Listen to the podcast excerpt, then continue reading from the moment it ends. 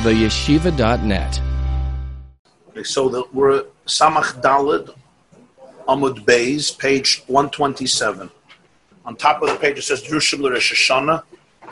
We started the Shuva Yisrael. We're holding the last line on the column. You see? Samach Dalid, column 2, Amud Beis, or page 127, literally the last line.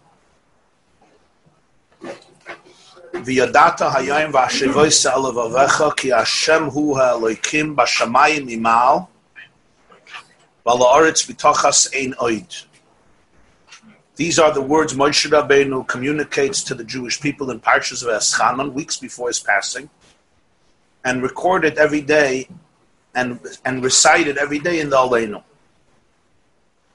Balatanya says that Krishma, is read every day, both in the evening, at night, and in the morning,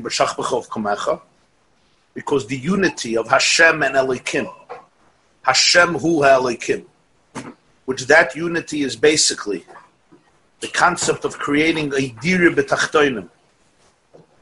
It's the avoida of the Jewish people to make a dira, lo yisbarach betachtoinim, a residence for the divine here in the lowest element of reality, to transform the darkness into light that avoida of Yichud Hashem Elokim, which is done now, and the results of it will be seen and experienced,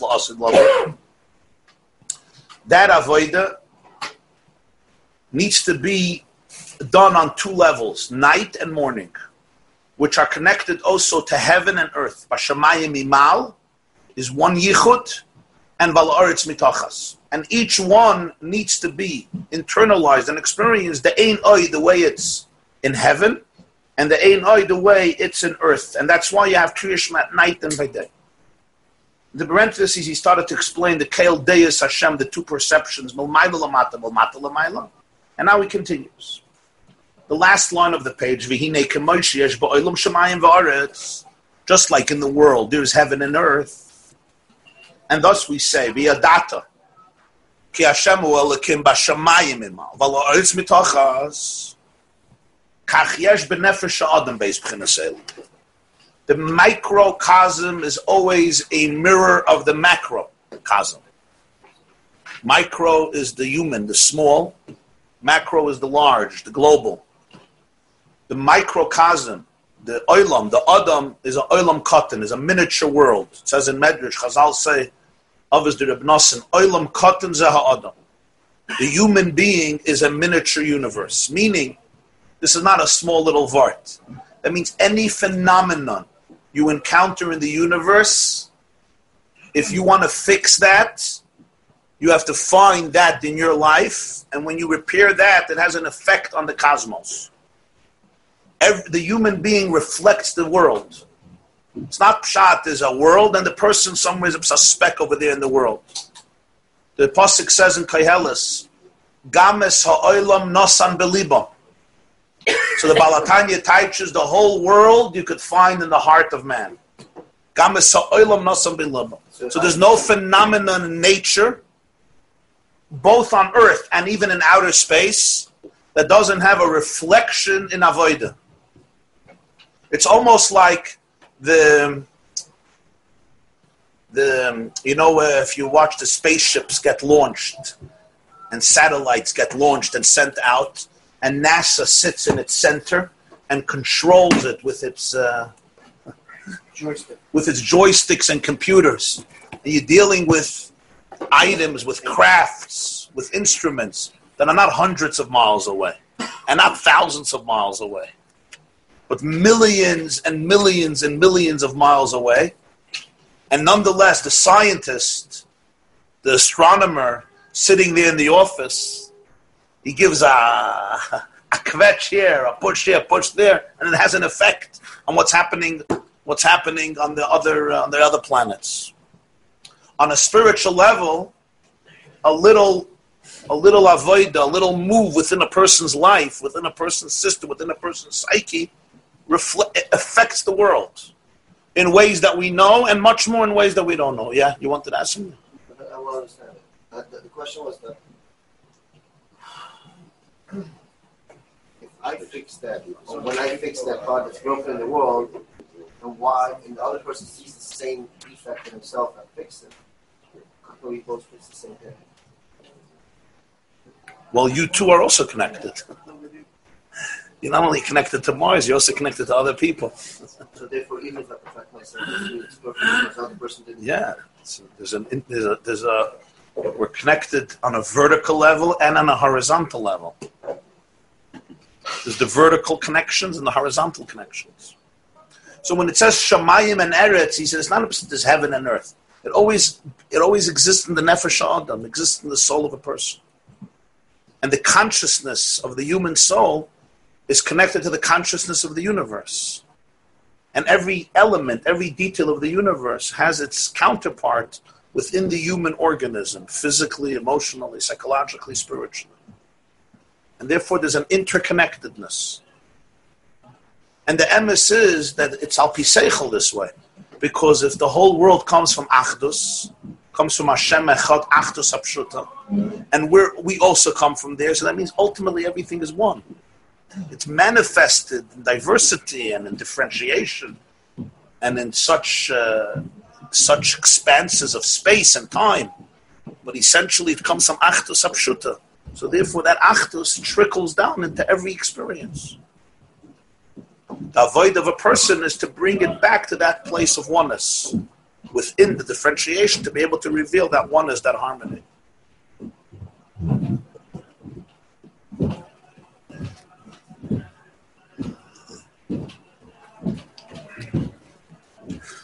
The Balatanya writes in Tanya that the Rambam and the Ramban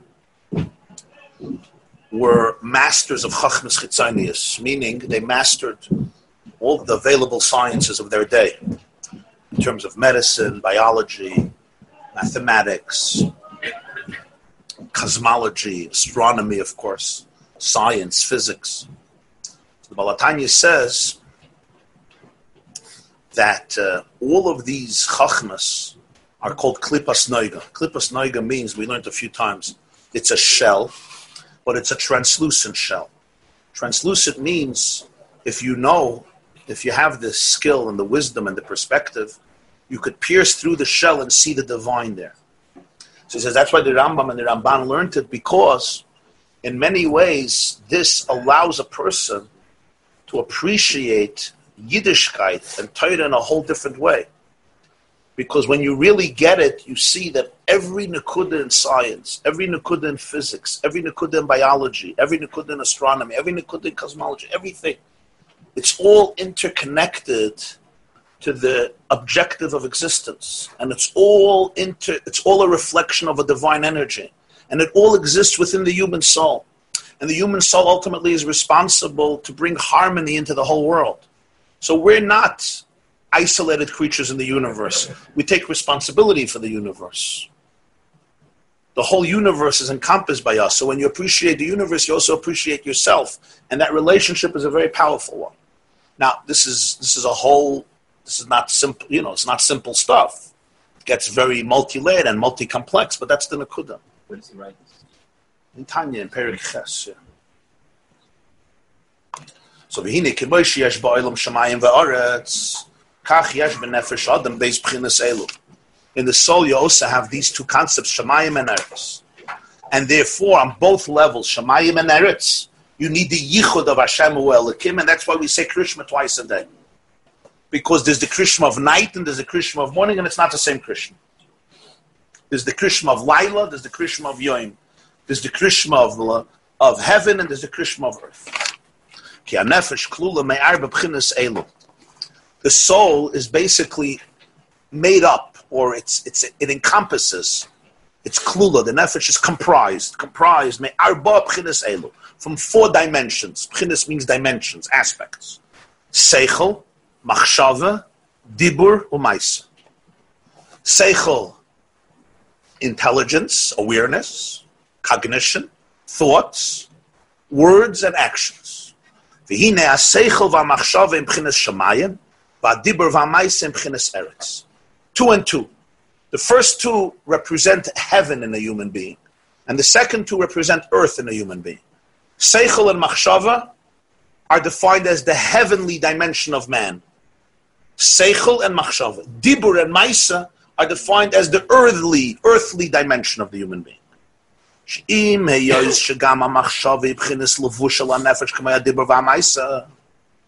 Even though Machshava is also only a garment to the soul, it's not the soul. Just like words and actions are not the soul, they're garments in which the soul gets dressed up. Machshava is also a lavush. Machshava is not the nefesh. And here, the following idea is being conveyed. One, one aspect of the idea that's being conveyed is this. We speak about the nefesh, there is the nefesh and there's the levushe nefesh. There's the soul and there are the garments of the soul. Let's give a mashal in our own life when we deal with physical garments. Everybody understands you can't, you can't compare the goof, the body of a person, to the garments that a person wears. Even though sometimes we mistake ourselves for our clothes and our clothes for ourselves. And for some people, the clothes is far more important than the substance of who they are. But that's a life in which the levushim become more important than the pnimius. But that's exactly the point. The point is that you could never compare the garments to the essence. I'm wearing a suit. I could put it on. I can take it off. But when you're wearing a hand, you're wearing a foot, you're wearing a face. I mean, today they have uh, plastic surgery. So you can also take off your nose and put on your nose and, and reshape your nose and so forth. But that's very painful. And uh, we're not going to discuss the benefits or the detriments at the moment. But the point is, you can't compare a, a lavush is made to put on. You're not one with it. The goof, you don't just change. And all change is a very painful and difficult process. This is a physical mush. The same is true in the human makeup on a spiritual level. Is called, what's called nefesh and levushe hanefesh. Nefesh is what the soul is made up of. Levushe hanefesh are the garments of the soul. The garments of the soul are three things: machshava, dibur, and maisa. Action, words, and thoughts. You can't compare your words for example, to your emotions or to your seichel. What's the idea? Machshava dibur, and maisa, thoughts, words, and actions are garments. I dress myself up in these garments. I express myself through my actions. I express myself through the words. One can also not speak. One can speak. One can turn it on. One can turn it off. One can take off the suit. One can change their words. One can change their actions.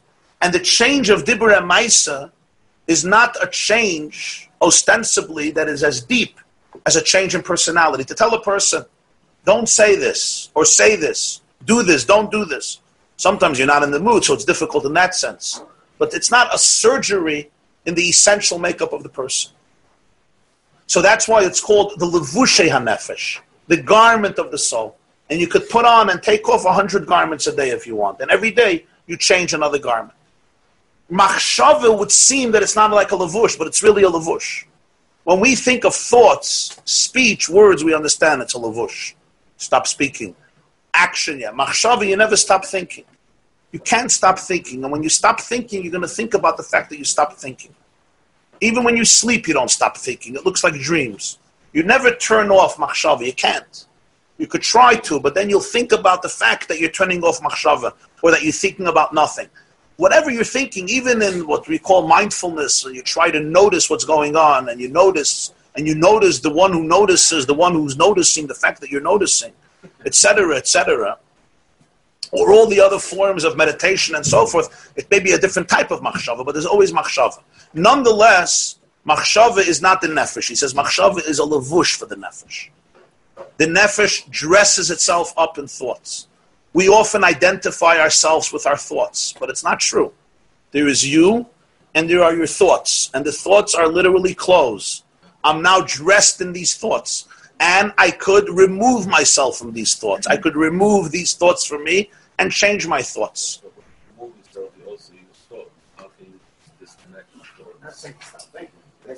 Not disconnect from your thoughts, but remember that the machshavas are a lavush, they're garments. Yeah. Every machshava is a lavush. It's another lavush. I put on this shirt, I take off this shirt, I put on another shirt. We learned differently from him before, for example, by Tefillin and Shalrosh, that the thoughts are there, the real things we can change is how our emotions will respond to so that we can control our emotions. But it seemed then that he was taking the thoughts as a given. We always have thoughts, thoughts are under control. What we can control is how we will emote relative to those. No, but we always have thoughts, but the nature of the thoughts, what I'm going to think about, that could be my choice. I'm always going to think. The question is what I'm going to think about. So therefore, machshava is ultimately a lavush, just like dibur. I can choose my words. You have it even lamashal. Um, if you'll tell a person. Uh,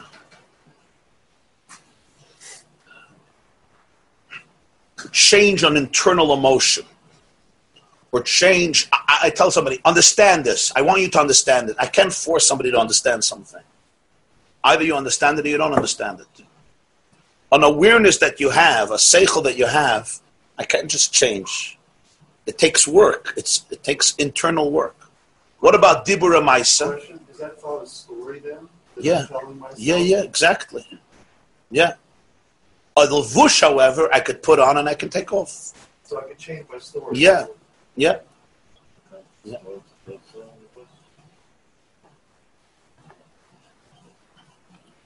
Yeah. What was the question? Yes, but it's a lavush that I don't know about. but it's still a lavush. He wants to know if unconscious thoughts are also lavushim. So I said, yeah, it's just lavushim that we don't know about. There's different layers of lavushim. There's lavushim you see and lavushim that you don't see. Actually, the unconscious thoughts. He says, untervesh. Unconscious is called unterbewusstsein. Unterbewusstsein. The unconscious thoughts are always there. Yeah. Regular thoughts are not there all the time. Yeah, yeah. Are always there. Yeah, yeah, yeah. But it's a lavush, yeah. And a lavush means that they don't define us. We sometimes think the machshavas define us, just like people think that their clothes define them. Yeah, it fuels. It sometimes fuels everything. These are their thoughts, and they never go out of those thoughts, just like they never change their clothes, and they'll never go out without this set of clothes because without these clothes, what are they? They don't know themselves without these clothes. Some people, if they don't have certain types of clothes, or certain watches, or certain cars, or certain suits, they don't feel that they could exist. It's a pasnish. Can override them. You have to. But that that that's what happens when the lavush becomes your identity. I have no other identity outside of my garments. Yeah, yeah, exactly. The only difference is that the Krishna never amounts to living for others. That's the chiddush, but it's still a lavush. That's what he's saying. Even though dibur and ma'isa for others and machshav is for yourself, so you would think it's not a lavush. And even though machshava never stops, dibur could stop, right? I could stop speaking. Even not, even me. I know you don't see it often, but even me. So even though you could stop speaking, like a lavush, so it's taka. It's, it's a different type of lavush. It's like the undershirt that sticks to your skin, but it's still an undershirt.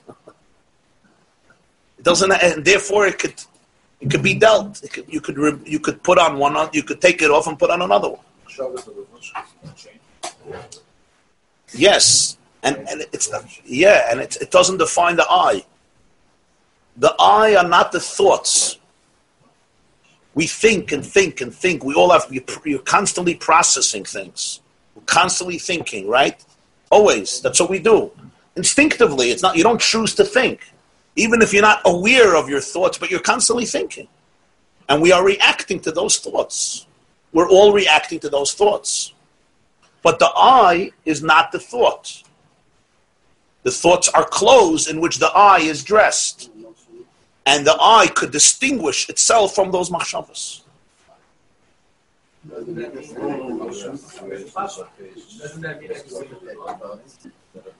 Huh? Emotions are manifestations of thoughts. Emotions are the manifestations of thoughts. Right. So there are two eyes: the eye that we really are, and the eye that are. Of course, that's the whole point. There's who I am and there's who I think I am. And when I mean by I think I am, I don't mean who I think I am, meaning who I think I am, but the I who my thoughts, who I think I am. Not the I that is reflected through my thoughts. And from one minute to the next, it's often different. Yeah. Because the real I cannot change. And the real I is neither. Not this thought and not that thought. Of course. Avada. Avada. They say Achelam Amaisa. Huh? The. Yeah. Yeah. Yeah, yeah. Now, it's not so easy to do this. It's not so easy to distinguish your eye from your thoughts. Because when we're in a place of thoughts, especially when uh, you're zeichet to be a little obsessive, and the thoughts are obsessive, there's nothing else. Of course, this is me. I this, I this, I this, I this. None to do with I. It's thoughts. It's levushim. If it's just a little bit, doesn't that mean every experience is the honest? Yeah, but. Yeah. yeah, you're right. Yeah. They say a Maisa in Chelem, one of these Chelem stories. There was a Jew from Chelem who was going home, and it was a long train ride, and it was going all night. So he asked the conductor to wake him up at four in the morning, so he should be able to leave at the next stop. So he says, "Fine." He goes to sleep. It was a long, uh, long journey, and he was the same cabin was a Ru- Russian general. Takes off his clothes, this Yid from Chelem, and he goes to sleep. Four in the morning, the conductor wakes him up, says, "Your stop is coming. You have to wake up." He wakes up. It was pitch dark in the cabin. Other people were sleeping. So by mistake, instead of putting on his own clothes, he put on the clothes of the Russian general. He comes home to Chelem. He walks into his house, he's dressed up like a Russian general. His wife sees him says, Yankel, bist meshuggah geworden? You went crazy? What happened to you? He says, what happened? She says, take a look at yourself. He goes over to the mirror and he looks and he says, yeah, I always knew that the Russian conductors were Batlanim and Shlomazalim and you can't trust them. She says, what happened? He Says, he woke up the Russian general instead of me. so it's an anecdote, but in life, it's not always anecdotal because very often that's how people live. They look at what they look like, and that's what they are. And often their whole life is going based on that. Some people live completely in a superficial shell. There's literally nothing else. And the moment you want to have a conversation with them that is more substantial, that is deeper, they shut down, they run away, or they cut you out because it's going to bring up some pain. It's going to bring up some some profound um, some profound experiences that they're not ready to deal with. Sometimes people live in cliques, and in that clique, this is what's acceptable. This is these are the conversations that are acceptable. This is the type of dress that's acceptable.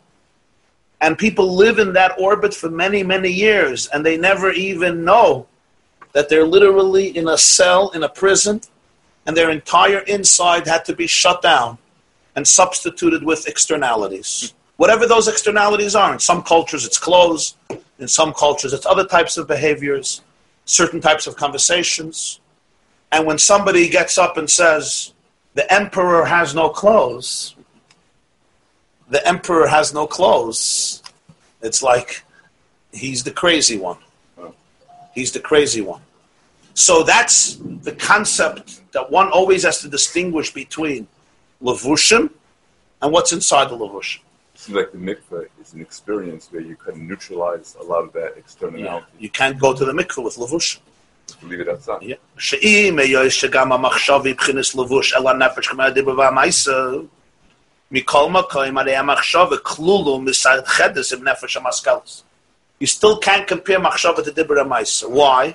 Because machshava is a lavush, but it's a lavush that unites with the soul that understands.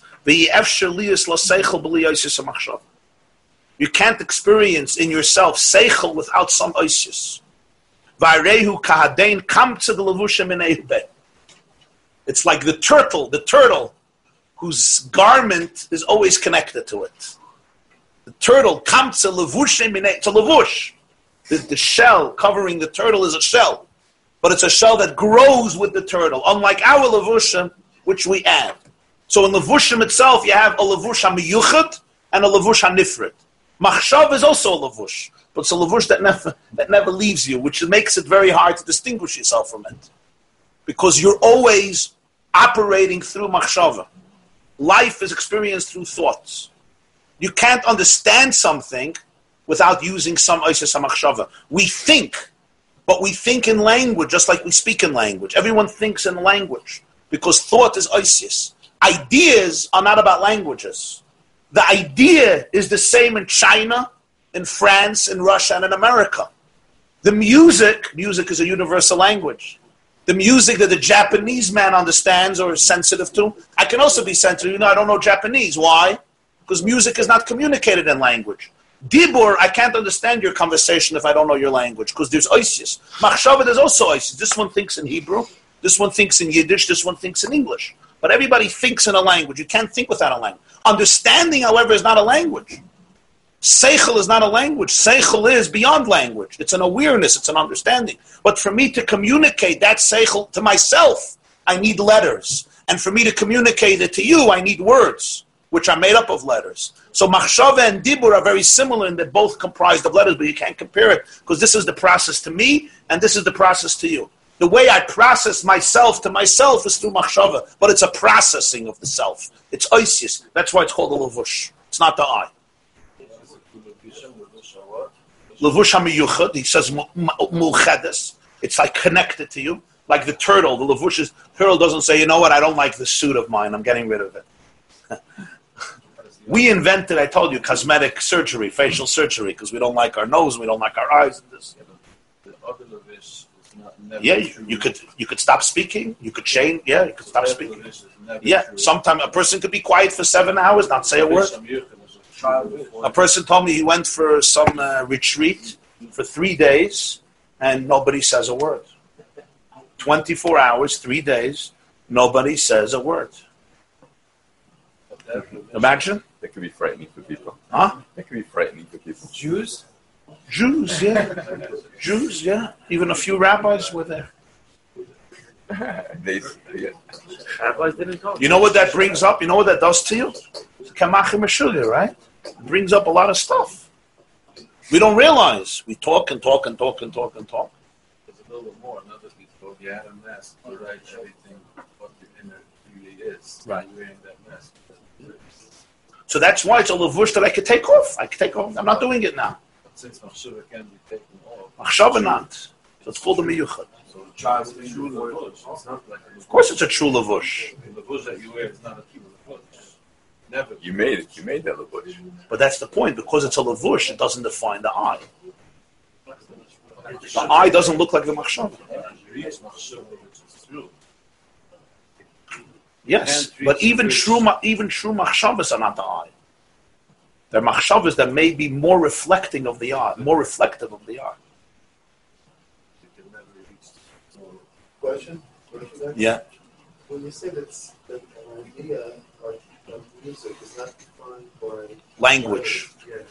So the seichel, how, how does a person get in touch with seichel when it's always defined by a thought? or a fiction? Very good. You're right. That's why he calls it levush hamachshava klulo misachedes im hanefesh hamaskelis. You're right. We can only process and experience our seichel through oisius. We don't have any other way. So how is an idea when I represent that? But it's, sometimes you have a flash, a picture. Right. So Right. picture- We have pictures. So Isaac There's books about autistic, autistic children, autistic people, right? They experience the world in pictures. It's a very powerful experience. It's without oisius. so an infant It's like a flash of wisdom. That's what really chachma is. So it could it right away gets into oisius by most of us. Right away. So that epiphany is not a No. So an infant, someone asking an infant is the same thing. An infant, right? So an infant still experiences without oisius. But there's still some level of machshava. The book of artist has also that. Huh? Yeah, yeah, yeah, yeah, yeah, yeah. Yeah, yeah, yeah, yeah, yeah. The flash. Machshava is expressed through oisius in ourselves.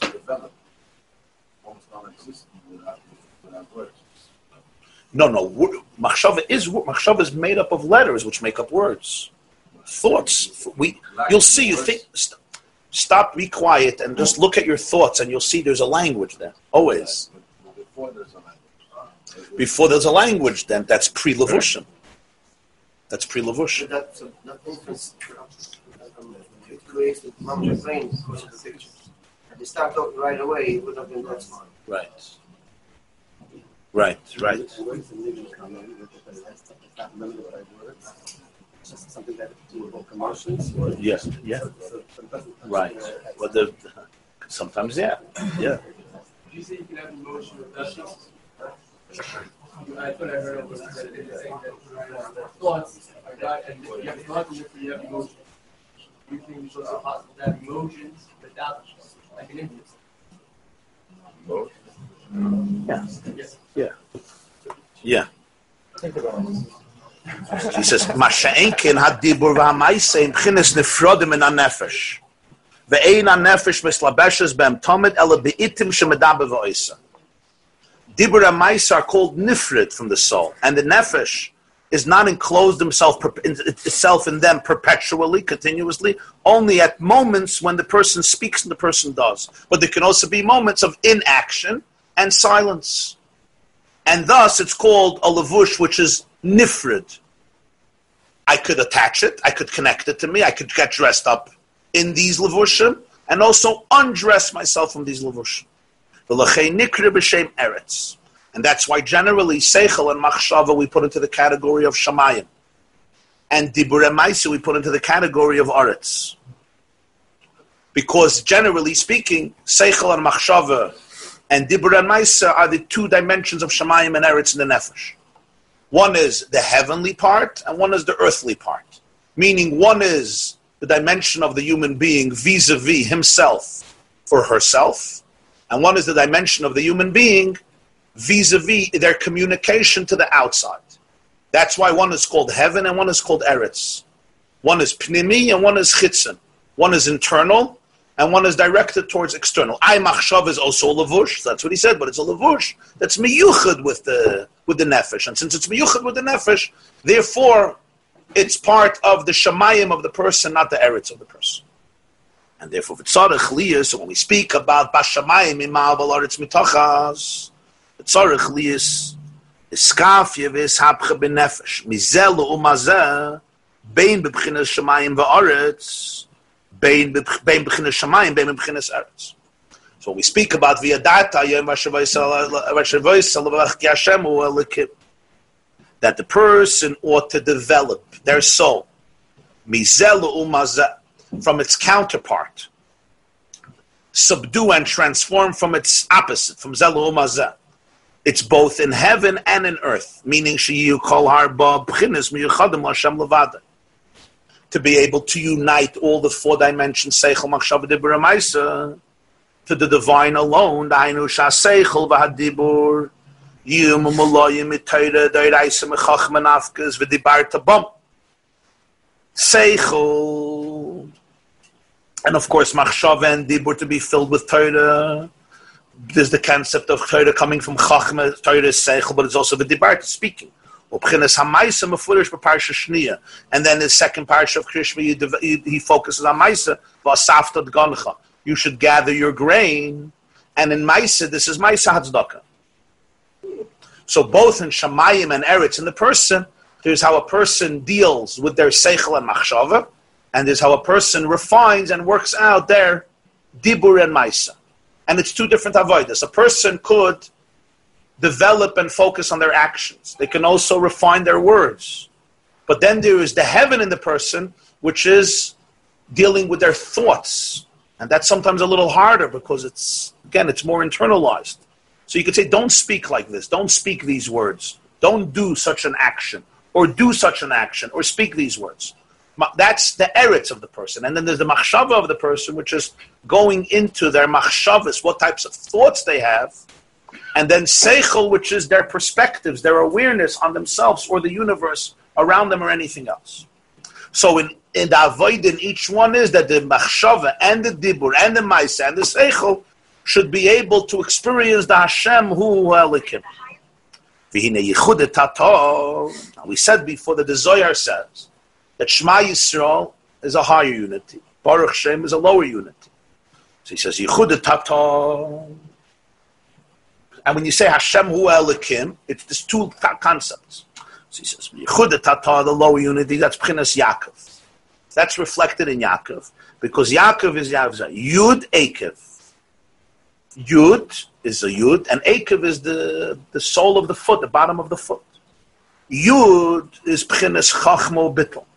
The Yud, which is a seminal point on the Kuda, represents the first flash of wisdom in the person called Chachma, which is like a Nakuda. It's a seminal point. But the Yud doesn't remain above. It's communicated all the way down to the feet and to the lowest part of the foot, the Eikev, the Seif to be able to subdue and transform all the way down to the Akev through the Yud. Behainu, this is when a person is still in a battle, trying to subdue and transform. Sha'oz midas elokim v'tzimtzum. Liyos alma depruda hi hagoyveris boy v'hi ikris b'nefesh What happens then is the midah of elokim, which is tzimtzum, restriction, creating a fragmented world, is what prevails in him, and it's the primary consciousness in his soul. But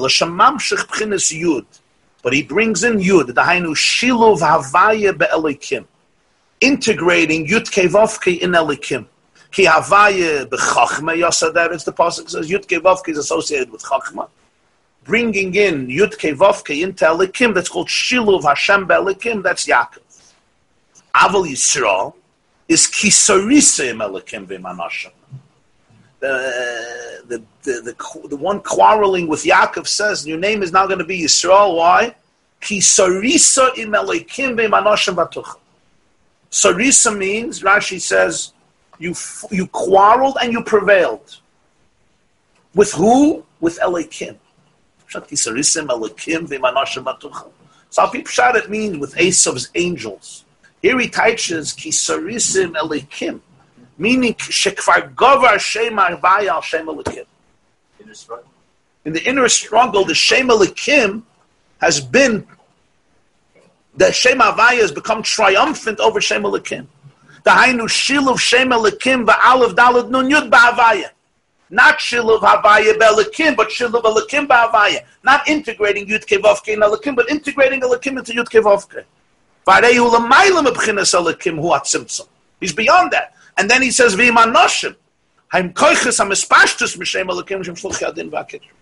Yaakov fought with Elokim and with Anoshim, which are the manifestations of Shem Elokim, the Shluchim of Din and Kitrub, which is Elokim.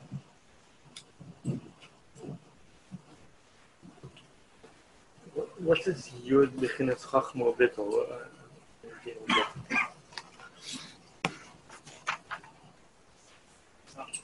Huh?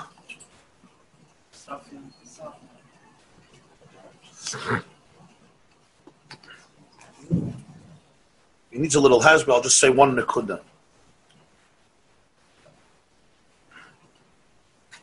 It says in Zohar that Shema Yisrael is Yichud Ilan, Baruch Shem is Yichud Tata.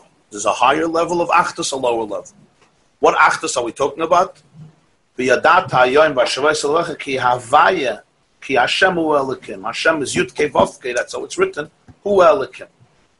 What does it mean you have to know that Yud Kevavke is elokim? What are you trying to say? It's like saying you have to know that Yankel is Yankel. Okay. Shmedel is Shmedel. Fine, Shmedel is not Yankel. Viadata, tell me that God exists. What's that? Viadata, ki Hashem hu elokim. So if you look in the English Siddur, they'll tell you you should know that the Lord is God. What does that mean? The Lord is not what? The Lord is not Trump. The Lord is not Queen Elizabeth. I mean, fine.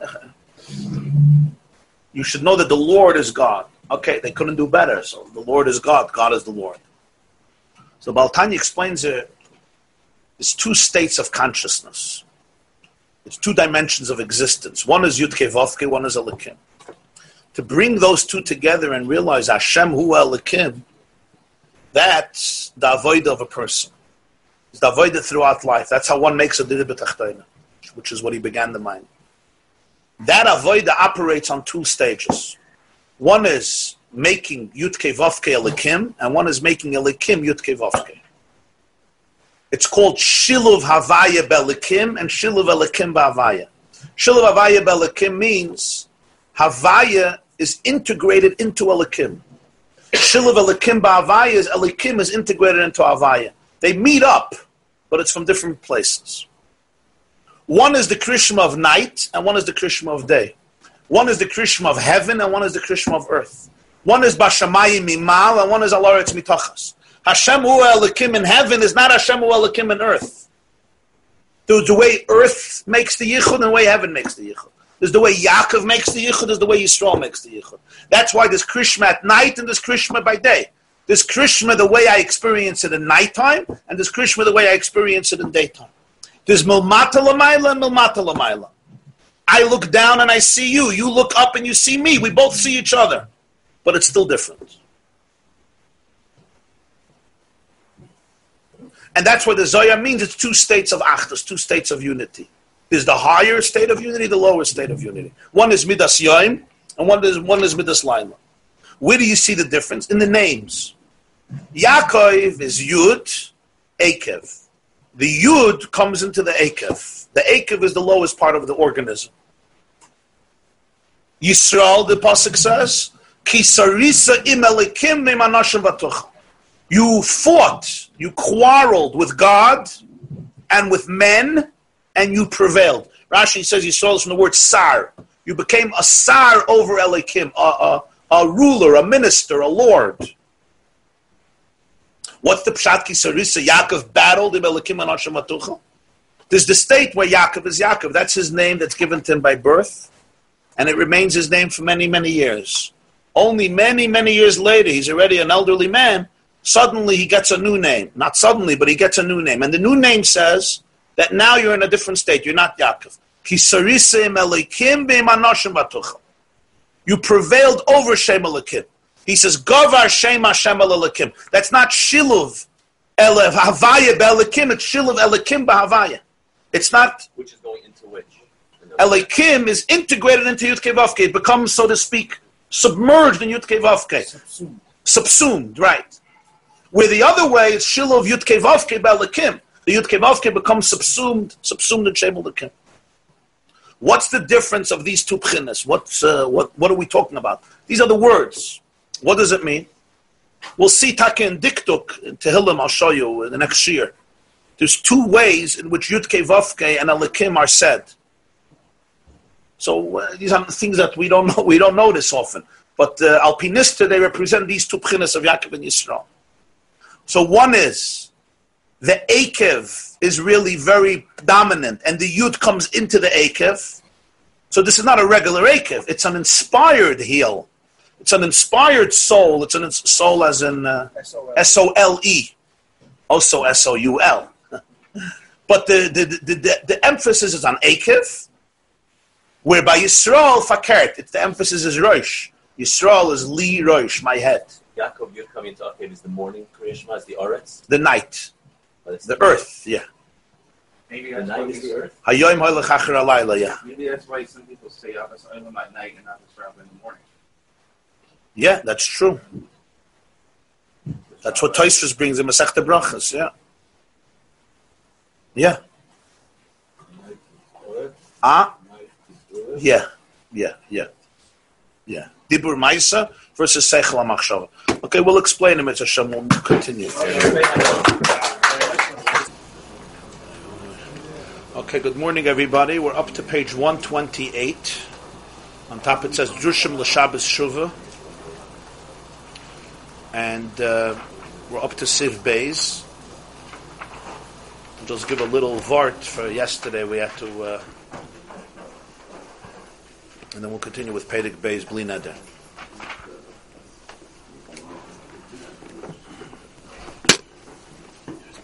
Oh, thank you, thank you.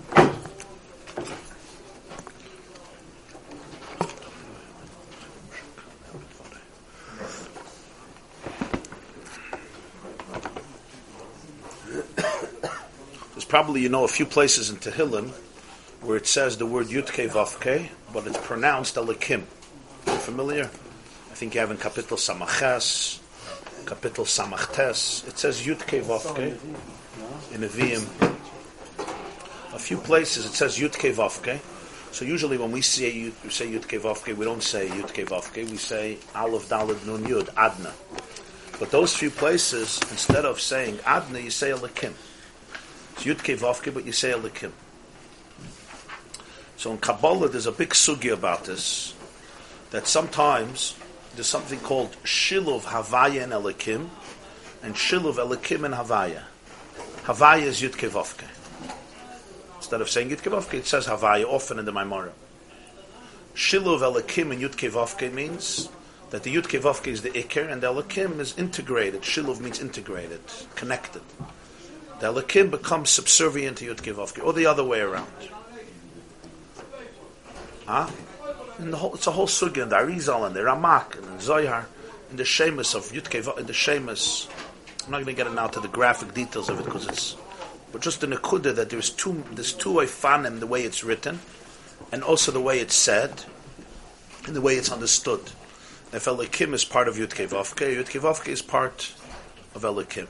So sometimes they'll say Yud Kei Vav but you say Elokim, you don't say. Uh, oh, so what's the difference? So he explains it the difference in Zohar between Yichud Elah and Yichud Tata, the higher unity and the lower unity, or the words that we use in this Maimon is also Yaakov and Yisrael, Yud Akev versus Yisrael, which is Li Rosh. What's the difference? He said one is a consciousness with Sirisim Elokim v'Manashim. You battled with Shem Elokim. That's Yisrael. Sirisim Elokim v'Manashim. Batuchal. That's a higher state.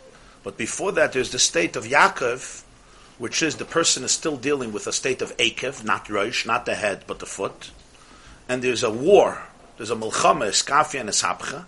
And then Midas Elokim prevails. So even though there is Shem Havaya here, but Shem Havaya is integrated into Shem Elokim. What does this mean? I mean, these are the Isis he says with some more details. What does this mean? He began the mimer that the tachlis of the creation was lias to be able to reveal the unity in the cosmos, to be able to take the choshech. Naturally, the world is a place of concealment. Naturally, when you face yourself, you're facing a distortion. Oilam is miloshin helam. It's not a detail in the world; it's the definition of the world.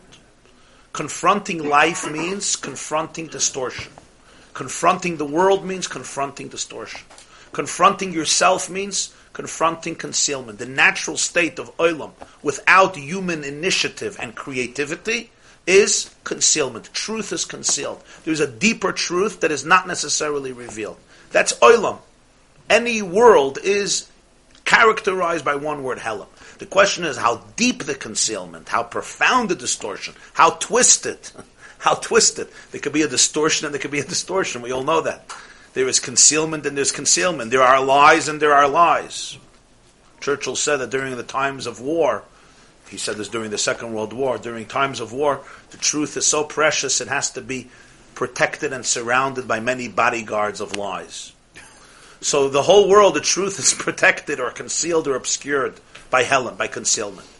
Now, in many ways, this is not a pessimistic idea it's really an optimistic idea because what it says is that what you see is not what you get, and you have to be able to understand that you need the courage to be able to go one step deeper or two steps deeper. And this begins with yourself. Often a person has lots of feelings and lots of emotions and lots of instincts and lots of experiences. And it's very easy just to take them at face value and worship them. Just embrace them as they are. And there is a value to looking at them the way they are. But a person needs to know to be able to have the courage to be able to see what is deeper, what is behind them, and what is at the core. And this is the process of the avoida of transforming oilam into a diribetachtoinim. And generally, he says this is the avoida throughout Golos, which produces the world of Geula when ayin ba'ayin yiru will see face to face with Hashem. The only way to do this is in Machshava. He said Machshava is also this.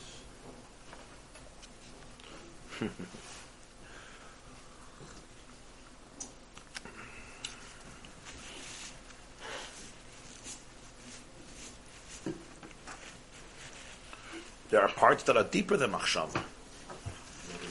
The eye, the eye is deeper than machshava. The very core of the person, yeah.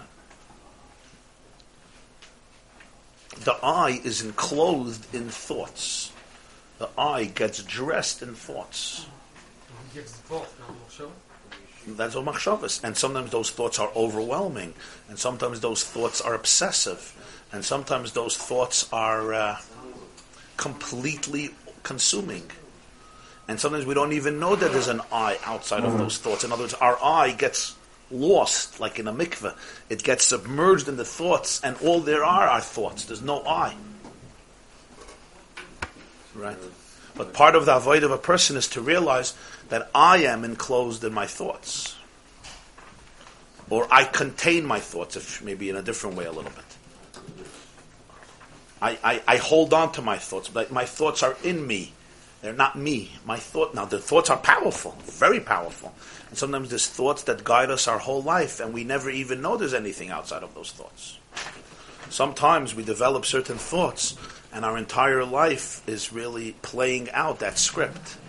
It's almost like there's a script, and you just play it out with everybody you meet, especially with people you're close to. It Just repeats itself again and again. This scenario, you could predict it, right? Some marriages, you could say exactly what it's going to look like today, 20 years, 40 years, 60 years. It's always the same exchange, just in different words.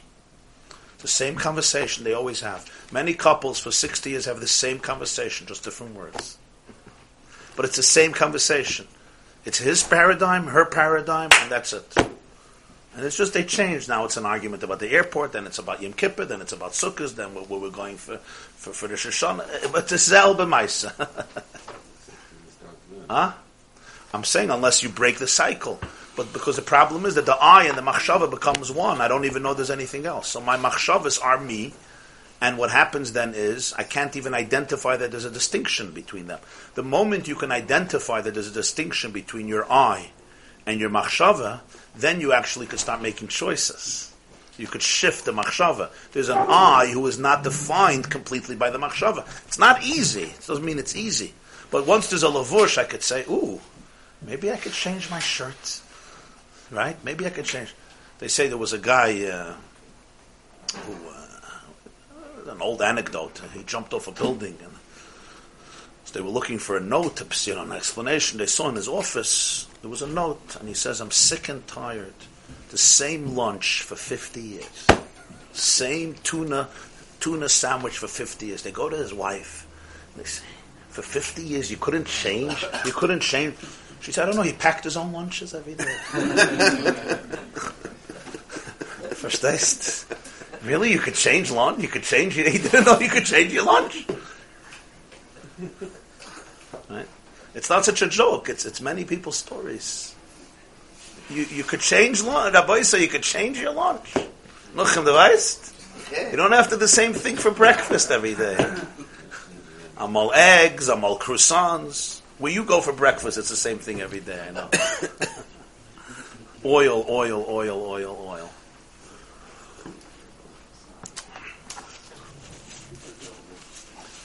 But uh, but that's the point. So so it, but without that, the eye is dipped into the machshava, and there's nothing else. There's only machshava. So and I say, I'm angry. I'm angry at you. I hate you. That's not true. I don't hate you. I'm not angry at you. My thoughts, my thoughts are saying that I hate you. My thoughts are experiencing a tremendous emotion. I got that. That's true. I'm not denying that. We're not denying it. Fakert. It's an interesting thing also. It becomes a paradox. The more you acknowledge it, the more you can separate from it. The less you acknowledge it, the less you could separate from it, the more it defines you. You understand what I'm saying? This is very important. Huh? What? No, I need an example to understand the, from Mary.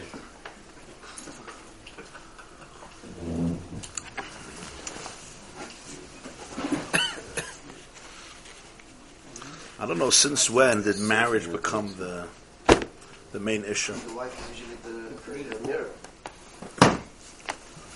So uh, what I mean is it's, it's, it's, it's, it's deep, but it's not so deep. It's really experiential. And that is, I'll tell you, somebody's feeling angry, somebody's feeling very negative, whatever the emotion is. So what do we do? what do we good Jews do? What do we good people do? We tell ourselves, we tell ourselves, I shouldn't be feeling this way. I shouldn't be feeling this way. It doesn't make sense. And you give explanations why it doesn't make sense. That you believe, that you think you believe. And automatically, oh, and therefore I don't feel that way. But you didn't transform the emotion. you didn't transform the thought. You told yourself, I can't feel that way. And it's also painful to feel that way. And because it's painful to feel that way, I run away from it. And I run away from it by going to logic and saying, I shouldn't feel that way, and therefore I really don't feel that way. But if I didn't really transform it, which I often don't, I'm just trying to run away from pain. So it's still there. And because it's still there, so in a paradoxical way, it becomes much more powerful.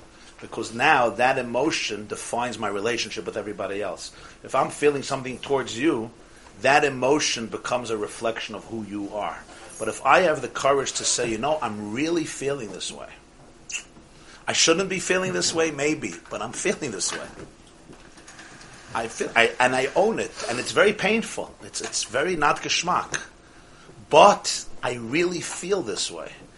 Then, in a very interesting way, it doesn't trap you anymore. The more you feel it, the less it traps you. The more you deny it, the more it traps you. The more you feel it, you give it its place. Okay, you have a place. And it's painful, yeah. I have all these thoughts. You know what? I want you to die and I want you to jump off the Brooklyn Bridge and after that the Williamsburg Bridge and then go to the George Washington and tap in Z for Stimus Akailo. All these things. I don't have these emotions. But I do. So what happens? These emotions, not only do they define me, they trap me. Because they're, re- they're really the way I experience you. However, if I can acknowledge it, and look at it and contain it and say, this is a place in me. It has its place and it's painful. But it's not me. It's not I. It's a lavush. Why is the logic telling you that it's a bad? Because we, we try to avoid pain. but why is it bad? Because anything that hurts, we try to run away from. If you could really transform the thought, pajalusta. It's a lot of avoida. But cold logic usually won't do it because it's a deep, it's deep stuff. Mathematics won't do it. I'll give an example. I cannot stand talking in the shul. Ah, seine edle Mishalim. It Seine makes edle me Mishalim. upset every day. Yes. So I spoke to somebody about it. and said, "Eh, It's only background music, you know. Nothing in the nose. You tolerate it. Why? I can't stand it, and I don't understand by acknowledging that I cannot stand it. But when I distance it from myself from it. I, I just get more upset. I don't want to daven there.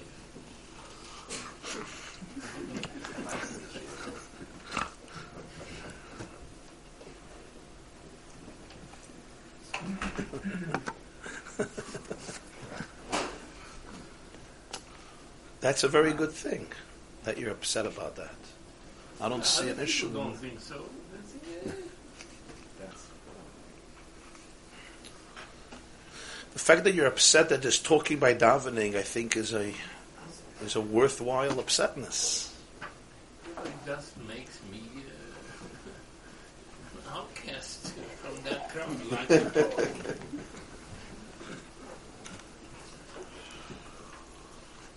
But now, what I'm talking here about is our emotional experience about other people. this is not.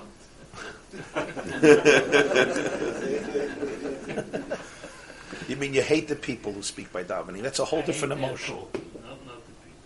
That much I learned from time. Okay, so that's a very that's a very powerful thing you just said. Not everybody can do that. People start hating the people,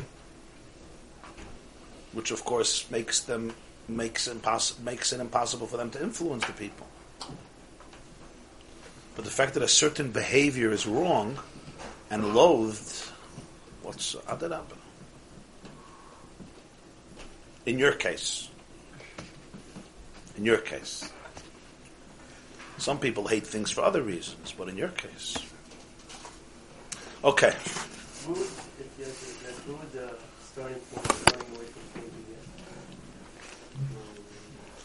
When you were two, they gave you a lollipop and ice cream, you remember? Yeah, I mean, actually, Rabbi, what They still do it? When do people start running away and avoiding pain? We're told, here's the lollipop, ice cream. Sei still. So you learn that you have to quiet it. And we do a lot of things to avoid it. We do a lot of things to avoid pain. And one of them is to make believe it doesn't exist. but why are they doing it? Where's the what's the gecko? Because it's painful to watch pain, it's painful to experience pain, it's painful to be in pain. The best is to eliminate it, to deny it, and if you can, just cover it up. Where do we forget? Where do we forget that dealing with it helps? Where, where did that? Ich. Easier to say yes than ha- say no and have an argument. That too. laziness. That's what you mean? Although sometimes it's logical to do that too. I just have to tell you. I don't know what you call the word laziness. I think it's a very deep. Uh, that itself is a deep emotion in a person. The emotion to be comfortable, to make things nice, to make things smooth. We want things to be comfortable. That also is a deep thought. That's also a deep emotion. But if we understand logically that if I dealt with it, I'll have a peaceful life for, for a very long time. You're right. Not, it's, it's not. So it's, it's when wanting the, that comfort this second, then putting in the work and living a peaceful life. Yeah.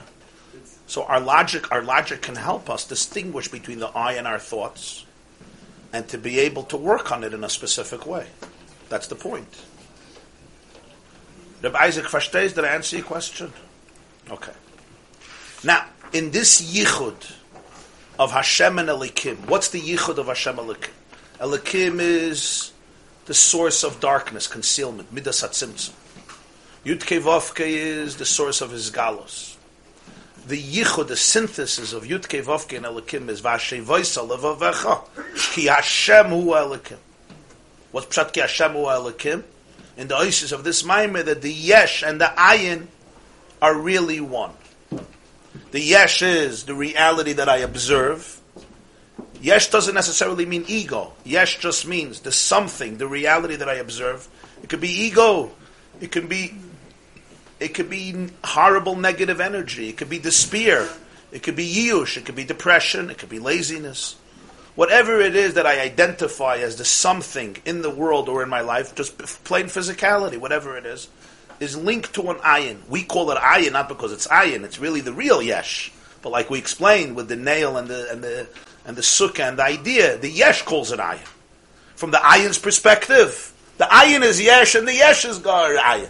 That's the Chaldeus. That's the higher level and the lower level. That's heaven and earth. That's night and day. Day means the sun is shining, you see things clearly. Night means it's pitch dark and you have to find your way. And when you find your way, you fall.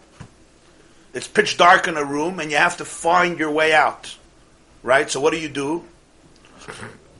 I once heard from the Lubavitcher Rebbe, he said, what was the difference of the Derech HaLimud of the Rishonim and the Achronim?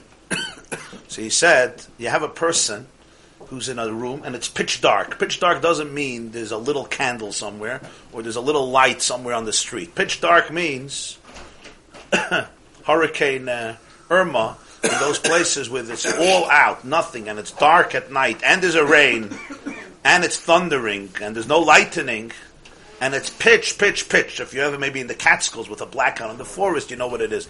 Here in the city, even in Monsey, it's very hard. Uh, very hard to have that real darkness. The old Monsey, yeah, but not the new Monsey. Everybody's generators. Huh? Everybody's generators. Generators, and there's a shul here, and there's a guy here, and there's people walking in the middle of the night. Maybe in the old farmland Monsey, you had pitch dark. So it's pitch, pitch dark, and now you have to get out of this room. So you start feeling around. You fall, and you fall again, and you get up, and then you feel an opening. An opening. And you, you want to jump through that opening. Problem is, it's a garbage can. It's an opening, then another opening, it's a washing machine. And then another opening, but it's a window. It's the entry to a window, to seal the windowsill. And then after all the mistakes, there's another opening, but it's a closet. You bump your head into a closet. And then after all the trials, you find the door and you get out. And then sometimes in middle, somebody just turns on the light. and somebody turns on the light and it's all there. So he says, the Rishonim, they wrote so bekitzer because the whole sugya is given lichtig. It's even hard for us to understand what that means. It was complete bright. They understood the oimek hayisoid of every sugya very clearly. There were some questions and contradictions, so they bavorin did avart here, avart there, very short, very brief. The Rambam sometimes in his letters that he answers, mamish four, five, six lines, v'ama Moshe he signs, v'heshiv Moshe, etc. By the Achroinim, on the contrary, you start and you start with a question and then you refute and you fall so you come back so you say it can't be this or it has to be this it can't be this it has to be this until you see the door. Al derech within the Tanoim themselves it's brought that the Yerushalmi and the Bavli was uh, the Gemara says in Sanhedrin b'machshakim ha'shivani zet Talmud shel Bavel that Talmud Bavel the Gabi Yerushalmi has this nakud as well. Al derech yeah. You see by him a lot uh, yeah. No, the difference between Bavli and Yishalmi Brachas. See them in the Shoina? Mizbareches mishtameres. Mizbareches mishtameres, yeah. Moide de kavart. So this is a mashal for this Indian. By night it's dark. By day it's light. When you're in the perspective of the ayin, it's a lichtik. You see lechatchila the world with lichtik eigen. It's a different life. They say about the Reb Zush of Anapoli that um, he was uh, he had a hard life. He was very poor, and he had a lot of yisurim. The Rebbe Reb Zusha. And a once came to him from the Maggid. The Maggid said, and he stayed by him. Reb Zusha didn't ask him why. He stayed. After a few days, Reb Zusha says, "What brings you here to town?" So he says, "Your Rebbe sent me to you." He says, "To me, was epis?" So I went into the Maggid and I said, "I have a miserable life. So many bad things happen to me." I don't know how I could be besimcha, how I can go on. There's so, so many struggles and challenges. So the Maggid says, for this you have to go to my Talmud Reb Zusha of Anapoli, stay by him for a few weeks, and you'll see. So Reb Zusha tells him, you must have misunderstood my Rebbe. He says, why? Says, I don't think he sent you to me. He said, why not? He I never had a bad day in my life. I never had a bad day. What the I never yeah. Why? Because for him the definition of life was dvekus with Hashem. So how could why he never had a bad day in his life? Different ways he had dvekus, but he never had a bad day in his life. He there was nothing. In other words, the yesh is a din in the ayin. That's midas yoim. Midas laila is the ayin is a din in the yesh. But the paradigm is yesh, and therefore there's a struggle. That's the state of Yaakov versus the state of Yisrael. So Yaakov also brings in the Yud, the Shem Havaya, but it's into the Akev. Yisrael is Kisarisem Elokim. He triumphed over the Shem HaTzimtzum. That's the higher level, the higher Yichud, where Elokim becomes a Geder of Havaya. They say also about the Bzusha that after Shacharis, he would go into his room and he would start speaking and he said to God, dein Kind Zush is hungrig. And the Gabbai heard this, and he would bring in up to eat whatever the scraps of food he had for breakfast. After some time, the Gabbai got upset. He said, "You know what? Let him ask me for the food." He asks God for the food. I bring him. I'm going to teach him a lesson. Tomorrow, he'll ask God, "Let God bring the food. I'm not bringing any food." So the next day, the Bzusha is davening, Ribbono Shel Olam, dein Kind will essen. And he's not bringing. He's very happy. Soon, the, it was, uh, who was the ask? So next time, ask me. Don't ask God. Azoi, as he's doing this, a person knocks on the door, and he says, "I made a pidyon aben this morning. The suda finished, so uh, very small. I have huge amounts of food, so I want to bring it in. I want to bring in the bzusha for him, his family, he could distribute it to the poor. So he brings in all the food. so the guy said he realized that I'm not giving him the food. I have the schus to be the shliach to bring him the food.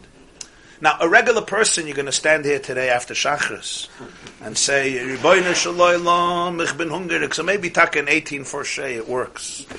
At some point, somebody's going to start bringing in the food. But very often, you're going to say, "Ich will essen." I don't know if Mamash a pidyon aben guy is going to stop and give you food. But the pshat is that there's certain neshamas that live in a state where their reality is really a different reality. What do I mean a different reality? The depth of reality plays itself out in very vivid and revealed ways. So it's not such a struggle. That's the pchina of Yisrael. It's also Yichud Hashem Elokim, but the Elokim is a din in Havaya, not the Havaya is a din in the Elokim. That's the difference between the two states. But in every Avodah, there's the need for the unity between the inner core and the outer, between the inner surface and the outer surface. In other words, man was sent down to the world to be a revolutionary, to be creative, to transform the landscape of planet Earth. We weren't sent down to the world to be passive observers and bystanders, because passive observers just become accomplices to the darkness, to the distortions, to the concealments. B'tachtoina means you have to create something, and that create creation is a transformation of choshech into oir, and it goes through the state of iskafia and then ishapcha. What's the difference of iskafia and ishapcha? Iskafia is Yaakov, and ishapcha is Yisrael. Iskafia is the mashal of Isaac I gave you before. What's iskafia? Iskafia means I'm dealing with some real nasty. Uh, what do we call it in English? Some real nasty spaghetti. Okay and I'm dealing with it. But instead of becoming enslaved by it, I quarantine it. I give it its space. It doesn't mean I have to define my behavior based on it, nor even do I have to define my relationship towards you based on it. And on the contrary, the fact that I can acknowledge it, as I said, allows me to quarantine it. As long as I don't acknowledge it, it actually defines me. It owns me it acknowledges me. I don't acknowledge it. Either you acknowledge it or it acknowledges you. One of the two. If you don't give it a name, it gives you a name. You hear, Chevra? If you don't give it a name, it gives you a name. And your name becomes that. Your name becomes that. I'm the bitter, frustrated, angry, furious, abused, horrible, judged, uh, life that's miserable, never had a happy day. Everything in my life was unjust, never had a good day. Nobody ever understood me. Nobody still understands me. Great mantra. You like? It's a great mantra. Put it on your car. But remember, remember b'shem Maimrai, b'shem Maimrai. Maybe go loylam, maybe go loylam. You could do the WhatsApps. It could be the, one of the WhatsApps. What you should believe about yourself. Somebody once said, just because I'm paranoid, it doesn't mean the whole world does not against me. I'm talking paranoid, but everybody hates me. Now, these are thoughts. We have very interesting thoughts. The challenge is that often we live in a culture where people are not allowed to express their thoughts. And we think that by doing that, we create a healthy culture. We create disease by that. Because what happens is, when you can't acknowledge it, it holds everybody hostage when you can acknowledge it, paradoxically, you could see that it's a lavush. If you don't acknowledge it, it's not a lavush, it's everything. That's what it is. So now you are that, and you are that, and you are that. If I can acknowledge it, my thoughts are that, and it's not you. And I can actually distinguish between my thought and me, and between my thought and my thought's experience of how I should experience you. What? With Hashem? It starts with Hashem. Of course, with Hashem. What's the question? It starts with Hashem. What's the Shiloh? Why do you think it would be different? Whatever it is, you're experiencing.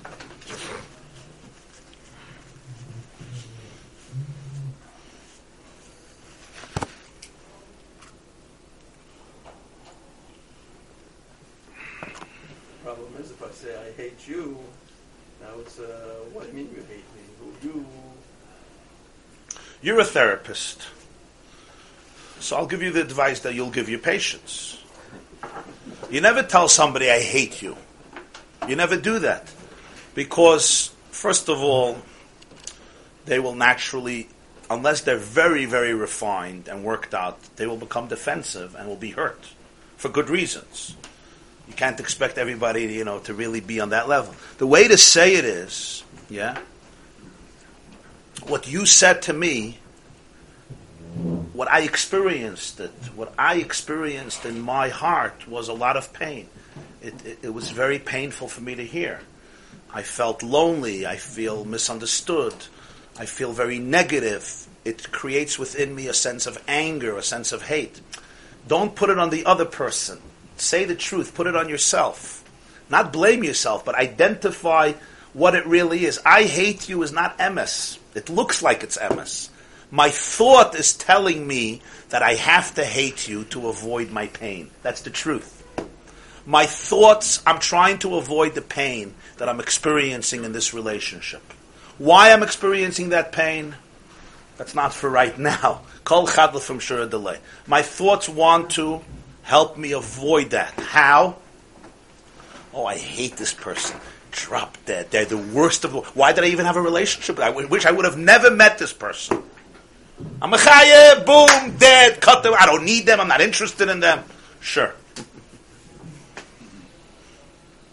Right? You understand? When I say I hate you, I'm not saying the emes. I know I, I think I'm saying the emes, but I'm not really saying the emes. I hate you. Do I even know who I am? And do I even know who you are? I hate you means there's an I, there's a you. I never learned who I am. I never learned who you are. I'm bechlal in a, in a spin of thoughts for the last 43 years. I know who I am. Somebody ever told? How many years? 44.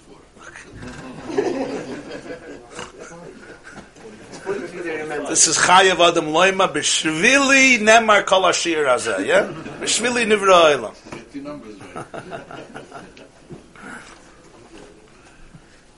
But you understand what I'm saying? So when I say I hate you, I know I, I know you. I even had a chance to know you. The whole you is experienced by me through my convoluted thoughts that define I in a particular way.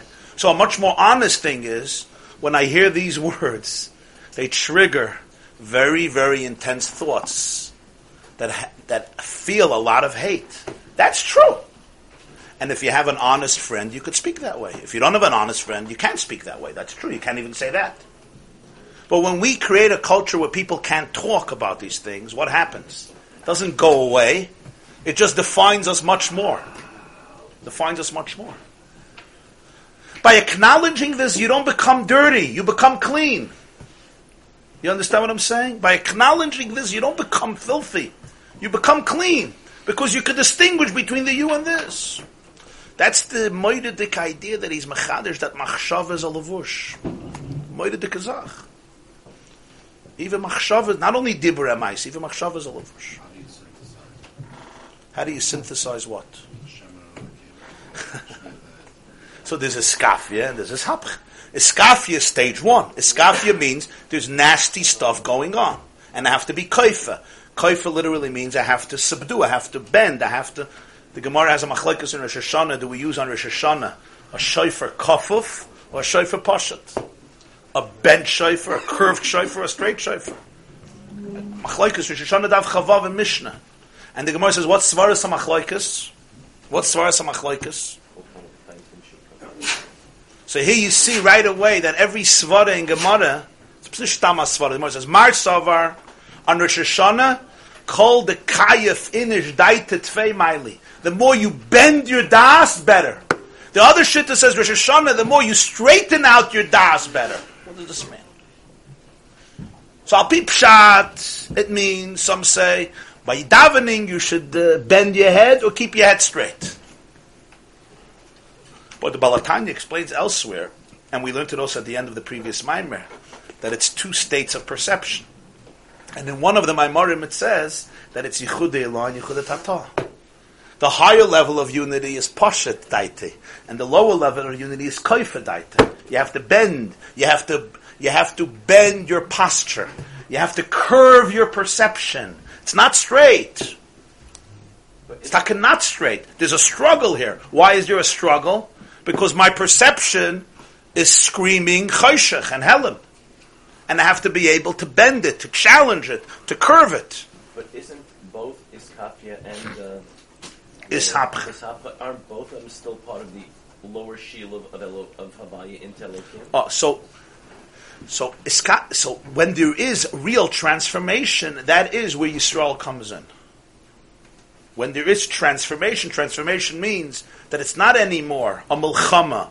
It's kisarisim elokim. It's not anymore yodoy chezes ba'kev esav.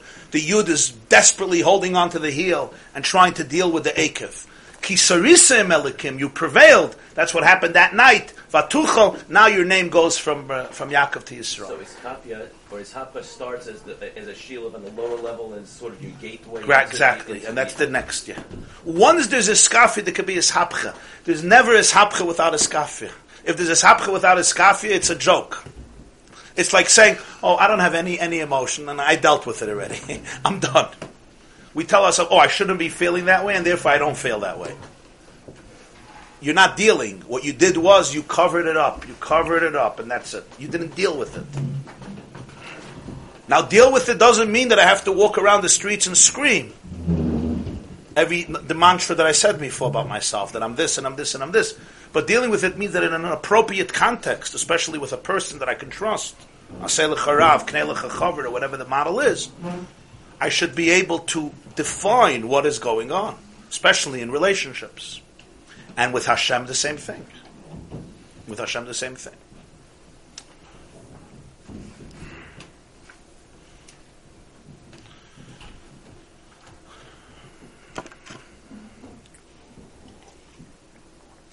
Let's learn another few minutes. I want to learn a few lines here in Pedig Beis. והנה כסיב, וירא קולם, ויפלו על פניהם, ויאמרו, הוויו אלוקים בייס פעמים. Yom Kippur, we say Hashem Elokim seven times at the end of Yom Kippur. Moshe Rabbeinu says Hashem Elokim once. Hareisa Ladas ki Hashem Elokim. Another pasuk v'yadayt hayem v'shavei salvecha ki Hashem Elokim, but each time is separate. Then comes Melachim Aleph Simin Yud Ches. You know the story. The Haftarah of Parshas Kisisa, Eliyahu Navi challenges 400 Nevi'im of Baal. He builds a Mizbeach by Mount Carmel. How that Carmel? The only time a Navi is makriv a korban outside of the Beis Hamikdash. Shchutei chutz. Hayras Shah. He brings a korban outside of the Beis Hamikdash as a Nevuah. It's the, one of the great sources that a Navi could change Torah, a halacha in Torah, temporarily. Not Avodah Zarah, but other halachas, if it's a Nevuah. That's what Eliyahu Navi does. And he has the Nevi'im bring a korban, and he brings a korban. They both slaughter a bull. He expects from them that their gods will create a fire and burn up the flesh of the bull. And they try and they try and they try, and Eliyahu Navi says maybe your God is sleeping, maybe he's in the bathroom, maybe you have to wake him up, maybe you have to tickle him. The nation is following Avodah Zarah. And then Eliyahu Navi's korban is consumed by a heavenly flame, Vayar kolam vayipna pneim vayoimru Hashemu elakim Hashemu yudke vovke Havayu elakim twice. And the side of this mime is going to distinguish between Moshe's Hashemu elakim and this Hashemu elakim. By Moshe it's once and here it's twice. Why twice? They could have said Havayu elakim. Now we repeat things because we like repeating things, and that's why we repeat things because we like repeating things. And I rest my case. I don't repeat myself. Sorry, but in Tanakh it doesn't work that way. You don't stam hakar. Okay, another Hashem Elokim. I was by Kriyas Atayra some weeks ago, so the Balkaida didn't know the trop. Not here. It was in another shul. So uh, he was just doing every trop, you know, that whatever in his memory, you know. So somebody gives a scream, Macha poser. you know, why not put in a poser? Hakarain, right? Repeat this, Hashem Elokim once more. What's the double? So you could say it's psachizuk, you want to make it stronger. But we're going to see that this second Hashem Elokim characterizes the unique experience of what Shuvah means and therefore it's a new Hashem Elokim that's not included in the first Hashem Elokim of Moshe Rabbeinu. Now here there's a long ulahav the parentheses with the Meir Mekayim Karaga from the Tzemach Tzedek.